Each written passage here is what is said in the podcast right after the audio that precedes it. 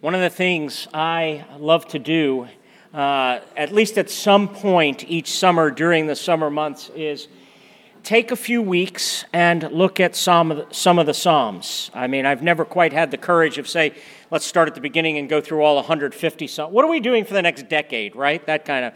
So I haven't really done that, but I like to take a sampling at least of some of the Psalms. And when I return, we're going to be looking at some of the Psalms that are called Psalms of Ascent. And they are kind of, you know, the Old Testament paradigm, so to speak, for salvation was the Exodus. The very fact of Israel being liberated, being delivered by a deliverer, all foreshadows what God has done for us in Christ. Theirs was the physical deliverance from the nation of Egypt out of the house of slavery. Ours is from bondage of sin and hell and death. But it's an exodus, it's a liberation and we're liberated, we're delivered. Think about this in the Christian life. We're delivered into the wilderness. The wilderness on the way to the promised land, but walking the Old Testament saints who was depending on things like the manna from heaven, being led by the Spirit of God, the glory of God coming down in the form of a cloud or a pillar of fire leading them. We walk in the power of the Spirit on the wisdom. And there are a set of Psalms, they're called the Psalms of Ascent, that were the pilgrim's journey. Journeying on their way to Jerusalem, on their way to the house of the Lord, on their way to the dwelling place of God. And when I return, we're going to be looking at several of those Psalms before we begin a series later in the fall. What I want to do this morning, though, is explore the beginning of the journey, the first Psalm, Psalm 1. So before we do, Let's pray and ask by the Spirit of God that He would open our hearts and minds and illumine the meaning of the Word to us, and then we will look at Psalm 1. Father, may the Spirit of the Lord be upon us to counsel and guide and lead us into all the truth. We ask, Father, your help in understanding that your word would be clear to us and its application to our lives. And we pray in Jesus' name. Amen. Now, one more time, if you're able, I'd ask you to stand as we read together Psalm 1. Hear the word of the Lord. Psalm 1 begins Blessed is the man who walks not in the counsel of the wicked, nor stands in the way of sinners, nor sits in the seat of scoffers. But his delight is in the law of the Lord, and on his law he meditates day and night. He is like a tree planted by streams of water that yields its fruit in its season, and its leaf does not wither. In all that he does, he prospers. The wicked are not so, but are like chaff that the wind drives away. Therefore, the wicked will not stand in the judgment, nor sinners in the congregation of the righteous. For the Lord knows the way of the righteous, but the way of the wicked shall perish. And friends, this is the word of the Lord. You may be seated. Mark Futato is an Old Testament professor down at Reformed Seminary in Orlando, and he likes to say that the Psalms as a whole are a manual for abundant living through godly living. Okay? The Psalms, now remember what they were. They were the hymn book, they were the prayer book, the worship book for the church of the Old Testament. And as such, they were a manual for abundant living through godly living. In other words, they were a manual for worshiping God, and as a result of that worship of God, for human flourishing. Now, it is really interesting, and we need to approach this as we approach the Psalms to understand them correctly, a principle of Christian growth. In the New Testament, we read out of Philippians chapter 2, verses 12 and 13.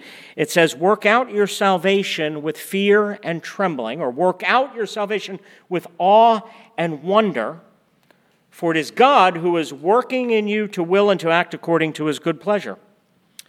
In other words, a couple principles of that. One, we're not to be passive, there is something we are to do, there's effort involved. But look at what the effort is at. Notice carefully the words. We are to work out our salvation. Does not say work for. In other words, you can't work out what you already don't have. You can't work out what you don't possess. You can only work out what is a part of you and therefore is to be worked out. When you read the Psalms, remember, if you're part of the church, if you are a believer in Jesus Christ, you have the gift of salvation by God's grace alone. But there is something for us to do in working out if we're going to flourish as Christians, and for that matter, flourish as human beings. There's something for us to do working out what God has and is working in. Now, a couple of just kind of introductory comments just for us to understand the structure and the text of this psalm. Psalm 1 is joined with Psalm 2 to actually form the introduction to the whole book of Psalms. And I guess because of the fact that you all don't want to sit here for two hours, and I'm ready to go on vacation, I'm not preaching on both Psalms. So you're just getting Psalm 1. But no, for your notes, you could take this down. Jeff, who's leaving for two weeks, said Psalm 1 and Psalm 2 form the introduction to the Psalms. Okay? They do that. And the two Psalms are linked together by several key things in a number of different ways. First of all, they're bound together by the word blessed, which, if you look, it's the very first word in the first line of Psalm 1. Blessed is the man who, and we'll get to this later on, doesn't do a series of things. But it's also the first word in the last line of Psalm 2. They are also linked together by similar endings. Verse 6 of Psalm 1 uses the words way and perish in reference to those who do not live in harmony with God's way. In other words, they perish, they don't flourish. And chapter 2, verse, uh, Psalm 2, verse 12, uses the same two words in reference to any who would refuse to submit to the Lord's authority. Who would refuse, as Psalm 2 says, to serve the Lord with fear, to kiss the Son, to take refuge in Him. And then lastly, there's an interesting wordplay which ties the two Psalms together. In Psalm 1 2, we're told that some people meditate. And in Psalm 2:1, we're told others plot. Now, we would think meditate and plot, those are two different things. But let me tell you something same Hebrew word. The Hebrew word for plot is the same word that is used for the word meditate. In other words, in Psalm 1, people are meditating. They're thinking deeply. They're reflecting. They're chewing on how they can delight in the Word of God, delight in the law of the Lord. Where in Psalm 2, they're doing the same thing. They're plotting, they're meditating, they're thinking deeply, they're reflecting on how they can plot against the Lord and rebel against Him in vain.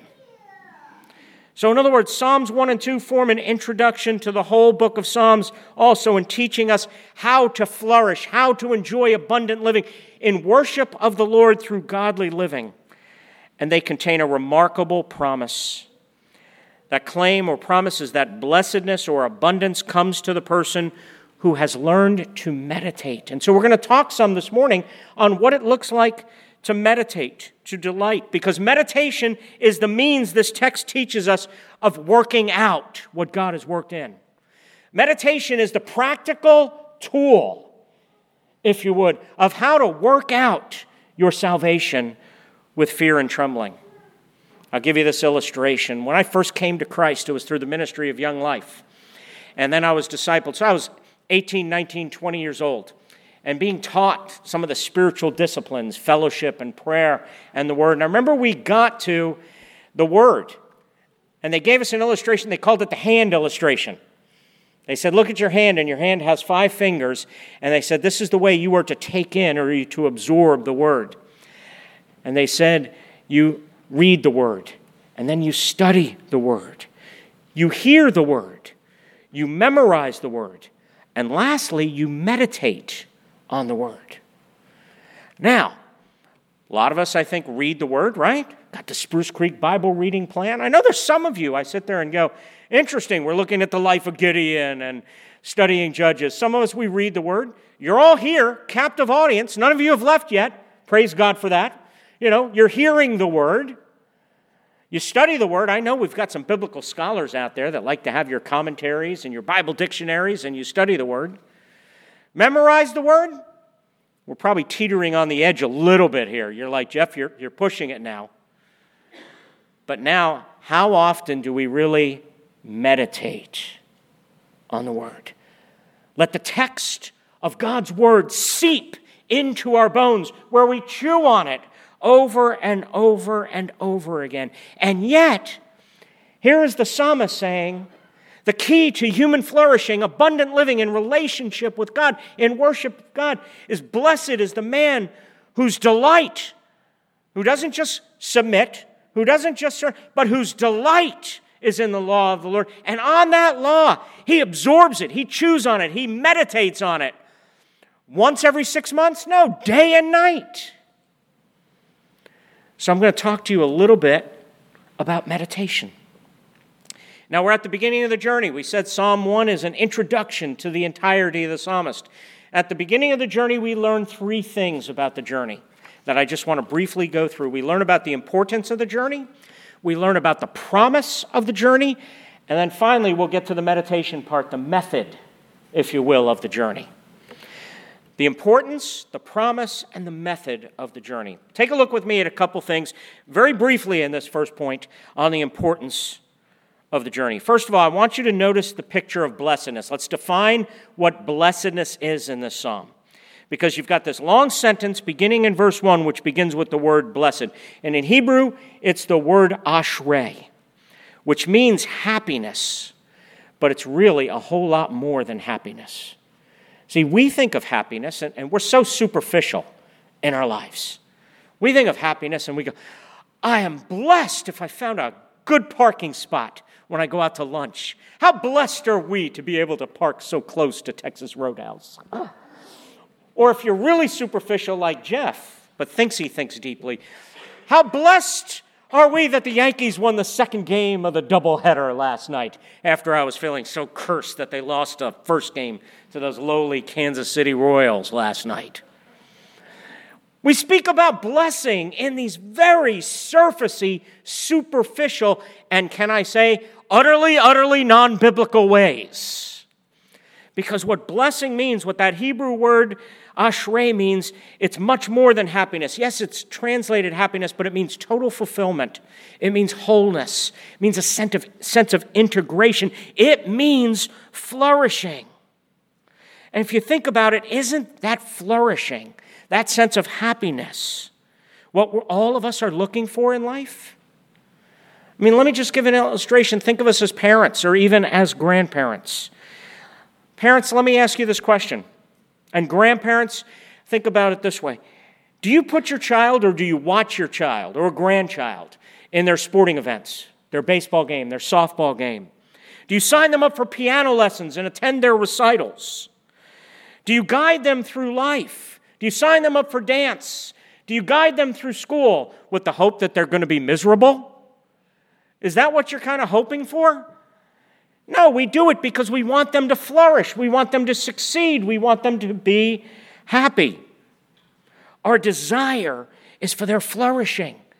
Now, that's us as parents. Think about God as our parent, as our father.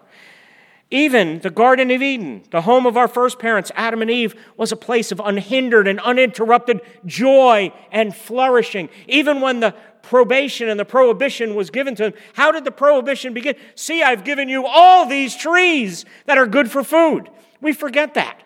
We immediately go, oh, but see this one we can't have. I can't have that one. Um, you're forgetting all over here.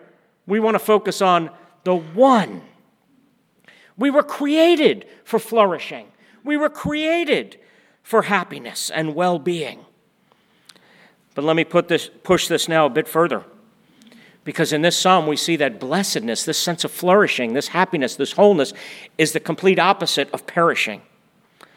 Blessedness is the total opposite of perishing. Look at the clues within the text that the psalm gives us to figure this out. We have to realize when we're reading the psalms, we're reading poetry. And so it's through these poetic symbols and metaphors and imagery and the structure where the meaning is conveyed. So, for example, the word in Psalm 1 for blessed, that first word, and the last word is perish, as far apart as you can in the psalm, so that through that structure, the psalmist is communicating they are total opposites. Also, Another point we realize you can't realize in English, but you pick it up in Hebrew. In English, the word for blessed is the Hebrew word ashrei, which begins with the first letter of the Hebrew alphabet. And the word for perish is the Hebrew word toved, which begins with the last letter of the Hebrew alphabet. So, once again, not in this direct propositional way, but in this poetic, beautiful way, the psalmist is saying, Look at Ashrei and look at Toved. They are as far apart as you can get. And why is he doing that? So that through the structure of the psalm, the psalmist is conveying this is an important journey. So, in other words, here's the first point, and I think it's pretty simple. Are you paying attention? We're at the beginning of the journey, and only your life and blessedness is at stake here. Low stakes, not much. What do you think? That's the first point. Next, to understand what's promised here, the promise of the journey. Take a look at what's promised here. We have to, again, continue to look at the picture of blessedness. And again, I've got to push this a little bit because our natural, I hear how I talk, I hear how we talk. We're so dialed in to defining blessed circumstantially. And we have to be very, very careful because that is as far from the meaning of the psalm as you can get. Okay, it's very easy. We read verse 3. Okay, this gives us the meaning of what it means to be blessed. Look at what verse 3 says He is like a tree planted by streams of water. So when it says, in all that he does, he prospers, what does he prosper in? He prospers in his treeness. Prosper. Is the psalmist interested in your success, your flourishing, your prosperity? You better believe it. Does he define it the way we do? Not even close. He defines it as being like a tree planted in streams of water. I remember when we lived in Oklahoma, and we loved our time in Oklahoma. One of our favorite things living in Oklahoma was going out and seeing the expanse of the sky. It felt like you could look forever. But I'll be honest with you, Evie and I missed the trees. We're from the East Coast. We had lived in the Northeast. We're used to pine trees and oak trees. And we came back, and even when we bought our house, we saw the neighborhood with overhanging trees. And we went, trees! We, I didn't even think about what the house looked like. I was just like, trees! We were excited about trees. Friends, the psalm is promising the promise of the journey is success, blessedness, flourishing as you'll be like a tree. Now, what's a tree like? First of all, a tree endures, it has substance, it has stability, it lasts, it's rooted, it's not blown away. When the wind blows, a tree may bend, but it won't be blown away. As a matter of fact, what the contrast is in this psalm is between a tree planted in water, enduring, stable, rooted, strong, lasting, secure. And the perishing are called what? Chaff. Like the wind blown away into oblivion. Unknown, irrelevant, insignificant. The very things we fear and we dread in life. Underneath all our sin is the sin of our fearing that will be forgotten insignificant, not known. That's chaff like compared to or contrasted with being like a tree. Second, second characteristic of a tree is it's productive. It yields its fruit in season. Now, to me, it's extremely interesting that the psalmist would remind us that the tree yields its fruit in season. Because think about this this is extremely realistic. It would be so easy to read this psalm and to read it as prosperity, success. That kind of stuff is always promised without exception for good behavior. Kind of like if I do A, B happens. Why am I repeating it? That's our default mode. We think about this. If I have my quiet time, I'll have a good day. If I tithe, and deacons don't have what my mother always called it, a conniption, don't have a conniption. I still want you to tithe. But the promise is not if I tithe, I will be rich. That's not the definition of success or prosperity. What this says is you will have your fruit in season, which means there are cycles to the manifestation of fruit. a tree that is rooted. See, that means you will even have growth through the barren times, through the times, times that are dry, the times where you feel like you're going through your dark night of the soul. Where is God? Is He distant? Where is He gone? Can I tell you something? They may be your greatest time of growth. Even though the fruit may be unseen, it's germinating underneath because you're rooted in the water. During times that to you may look utterly, utterly barren, may be your times of deepest growth to yield its fruit in season when it's ripe, when it's the right time. And friends, isn't that more substantive? Think about it this way. Isn't that more lasting, enduring, substantive than just superficial, material, external prosperity? See, again, when we think about it compared to chaff, it lasts. Challenge yourself here. Ask yourself the question To what degree am I controlled by my circumstances? To what degree am I dominated? Am I controlled? Not do I experience, we all experience mourning, loss, anxiety, different things. But there's a difference between feeling the pain of that, experiencing it, and being controlled by it. Being controlled by fear, being controlled by what other people will think, being controlled by anxiety, being controlled by worry, being controlled by anger. See, think about this. If we looked at the importance of the journey, what is the promise of the journey? The promise of journey is simply being like a tree. Which leads us to our last point. How do we get there? What is the method for the journey?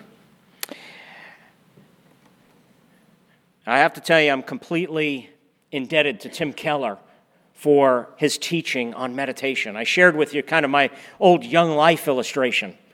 And I was kind of like, yes, there's the hand illustration. And I was like, hear the Word of God, read the Word of God, study the Word of God. You should see my library. You know how many books I buy, buy to study the Word of God? Even memorize the Word of God? Meditation.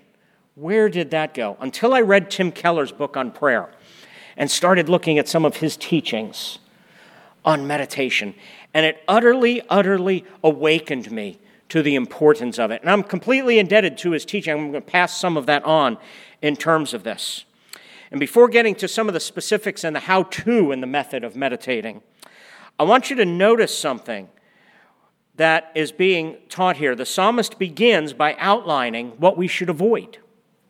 If you look at it, he begins using three verbs in terms of avoiding. What does he say? Walk, stand, and sit. The walking, you're moving, leads to what? Standing, being settled. Being sit, you're really settled, you're immovable. And so these three verbs are kind of, the psalmist here is portraying the downward spiral of what leads to becoming like chaff. And then he links the three verbs to three key nouns counsel, way, and seat. And he's using the three metaphors, again, using the imagery, to convey three things in this downward spiral, obviously, to do what? Motivate us to avoid these things. And so, what does he say? Blessed is the man who does not walk in the counsel of the wicked. What does that mean? The first step, walking in the counsel of the wicked, means listening to the advice or the influences of the world, to, to things that don't uh, submit to the authority of the Word of God. Then to stand in the way of sinners means you're not just listening to their advice, but you're standing now in their patterns of behavior. You're now influenced to the point that you're behaving like they're behaving. It has now impacted how you live, which, of course, the downward spiral is completed to where you're immovable. You sit down and we can't budge you out of that seat of scoffers. The scoffers being the arrogant, the pride. Those that Psalm 2 say are plotting in vain against the Lord and his anointed. And so the psalmist says, Blessed is a man who avoids that, who doesn't fall in the downward spiral of yielding to negative influences, corrupt behavior, or arrogant attitudes, but who has learned to delight in the law of the Lord. How? By meditating on it day and night. So, what does meditation look like? Dr. Keller says, he starts and he says, he makes an excellent point. He says, there are two kinds of prayer. Both are necessary, and he calls them calling and answering prayer. And he says, calling prayer is when you make the phone call, you start the conversation. So you may start with, God, I need you, help. God, I sinned, forgive. God, I want this, I pray for this. Or maybe you're really not selfish. God, this other person wants this. But it's calling prayer. It begins with you making the call. And Dr. Keller points out that's a very important part of prayer. Don't dismiss it, don't leave it. But it is not the whole of prayer. And he goes on to say answering prayer is where God starts the conversation from his word. He chooses the subject, be it praise, be it adoration, be it confession and you answer on the basis you've listened, you've heard, you've taken in what God has said, and then you respond. You answer in prayer. So, for example, if He says something wonderful, you respond in prayer with praise and adoration, or if He says something convicting, you respond with confession. And this is the point He says. He says, meditation is answering prayer. It is thinking and reflecting about the text of God's word until you sense God saying something to you in it, and then you respond. He goes on, he says the key metaphor that's used here is a tree planted in the water. Think about this. If the tree is planted in the water, it's drawing life, it's drawing sustenance from the water. Dr. Keller says, he says, if all you do is Bible study, all you do is Bible study, which means you're learning the truth, you're studying the doctrine, you're recounting the doctrine, you kind of write the truth down in your notebook, and then you close the book up for later. He says that's kind of like being the tree that sees the water and basically says, Hi, water. How are you doing over there? You were not planted in the water, and if you're here and the water's over there, how's the life going to get into you? You have to be in the water to draw from it. And that's where he says meditation is the key. Because he says in meditate, he says in study, what are you doing in study? You're approaching the text and you're asking the you're doing the observation, interpretation, application. You're asking, what does it say? What does it mean? How does it apply? In meditation, the text is asking you questions. The text is going, Search me, O God, and know my heart. Try me and know my thoughts. See if there any, be any grievous way in me and lead me in the way everlasting. In meditation, it thinks about and reflects on the implications of the truth of the text. It says, if this text teaches such and such, if this text teaches this, what are the implications of that for my life? So the text asks you questions like, if I really believe this, how would I be different? Think about this. If I re- really believe, let's just meditate on one text. Let's take an example. You want to do homework, friends? Hey, I'm going on vacation. I'm pretty excited. I'm going to give you homework. Let's meditate on 1 Corinthians 13 for a second. Okay? And let's let 1 Corinthians 13 search your heart and my heart. Let's let it search us and know us. One phrase out of 1 Corinthians 13 says, And now I will show you the most excellent way. Let the text ask you, ask you questions like, do I prioritize anything in my life ahead of love? Because he's about to, the text, the authoritative, inerrant word of God is about to say, love is the most excellent way. Does the text meditate on it for a second? If you do study, you just kind of go, hey, point one, journal. Love is the most excellent way closed, no streams of water there. But if you let it ask you questions, basically say, How will my attitude be different? How will my actions be different? How will my thoughts be different if I really believe the truth of this text? How is this challenging me? What is the danger? And I start to met see I'm chewing on, I'm absorbing. What are the dangers of my forgetting that love is the most excellent way? What are the dangers if I make other things more important than love? The method of the journey is meditation. But then, one last thing So far, I've only given you what verse 2 says Blessed is the man whose delight is in the law of the Lord. And I even gave you 1 Corinthians 13 as our homework. We just delighted in the law of the Lord. How are you doing? Did you just delight in that? Did that just overjoy you that I basically said, There's the law of the Lord. Love God, love people. How are you doing? Doing well? I don't know about you. I'm not doing so well because you know what? I don't measure up to that. Which is why, let me ask this question How often do we really delight in the law of the Lord? Really just overjoy. Jeff, give us more law. That's what I want. I'm praying this morning for your sermon that I'm going to get more law. That's what I wanted. The sermon disappointed me if I didn't get more law. I'm delighting in the law of the Lord, right? Come on, some of you are smiling. This, you're not getting sarcasm at all? We're kind of like in the scripture. Think about it in the scripture. You know, one of my favorite scriptures is Isaiah chapter 6. Isaiah chapter 6, where Isaiah, he gets a picture of the law of the Lord. He goes into the temple, and it's filled with smoke.